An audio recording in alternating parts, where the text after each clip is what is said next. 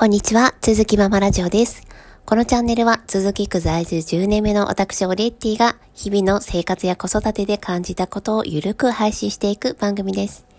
さて、本日3回目ということで、えー、続きくが子育てしやすい理由パート2。生活していく上で大事なのっていい食事。この前はいいのね、ところで買い物するところがたくさんあるよとお話をさせていただきました。ショッピングモール。まあ、特に私が実は一番お気に入りなのは港北みなもというところで、松田屋があって、で、スタバが入っていて、マクドナルドがあってゆっくり、えー、スーパーも買い物できるというのが本当にもうお気に入りすぎます。で、クリーニング屋さんも入っているので、ね、あの、クリーニングを取るついでにとかね、行ったりしますね。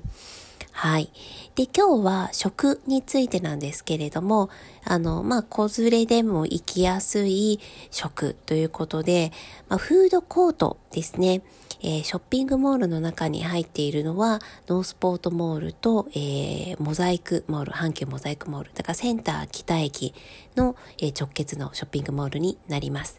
まあ、やっぱりそこが一番、うん、外れがないというか、子供向けのね、食べられるうどん屋さんとか、あの、ちょっとしたキッズミールとかね、そういうセットもあります。で、その中でも、えー、ノースポートモールは、えー、2年ぐらい前かな、あの、フードコートの中もリニューアルしまして、座敷の席があるんですね。で、この座敷の席というのが、センター北南の中で、あの、あるお店はあるんですけど、もう本当に飲み屋さんか焼肉屋さんかという感じです。なので、まあ、例えば1歳のお祝いとかってなると、まあ、改まってね、こう、あの、偽装時とか、ね、えー、センター北の駅近くであれば、コーラというカニさんのすごい大きい、えー、こう、看板が出ているね、お店があるんですけれども、まあそういうとこを使われる方も多いですし、いや、ただちょっとこうね、ママ友とランチで、ね、座敷でっていう、ね、そういう改まったところではちょっと使いにくいときは、まあノースポートモールの、あの、座敷のあるフードカート、フードコートが一番いいかなと思います。はい。で、それ以外にはですね、正直あんまりないです。あの、個室をね、借りれるところもたまにあるんですけれども、私は以前は、その個室ですね、ママが12人ぐらい大人が入れる部屋を借りて、端の方にレダーシートを引かせてもらっていいか確認をして、まあ、子供スペースを作って、えー、ランチをしたこともありました。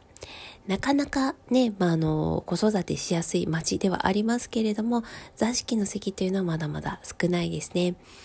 で、たまに、あの、ママ、ママだけではちょっと難しいかな。あの、ママとかパパとか含めて、まあ、子連れ飲み会っていうのを、まあ、センター北駅の、直結の一番地下、地下ではないですね。あの、1階に当たるんですけれども、駅の、えー、下のところになるんですけども、そこが、魚民が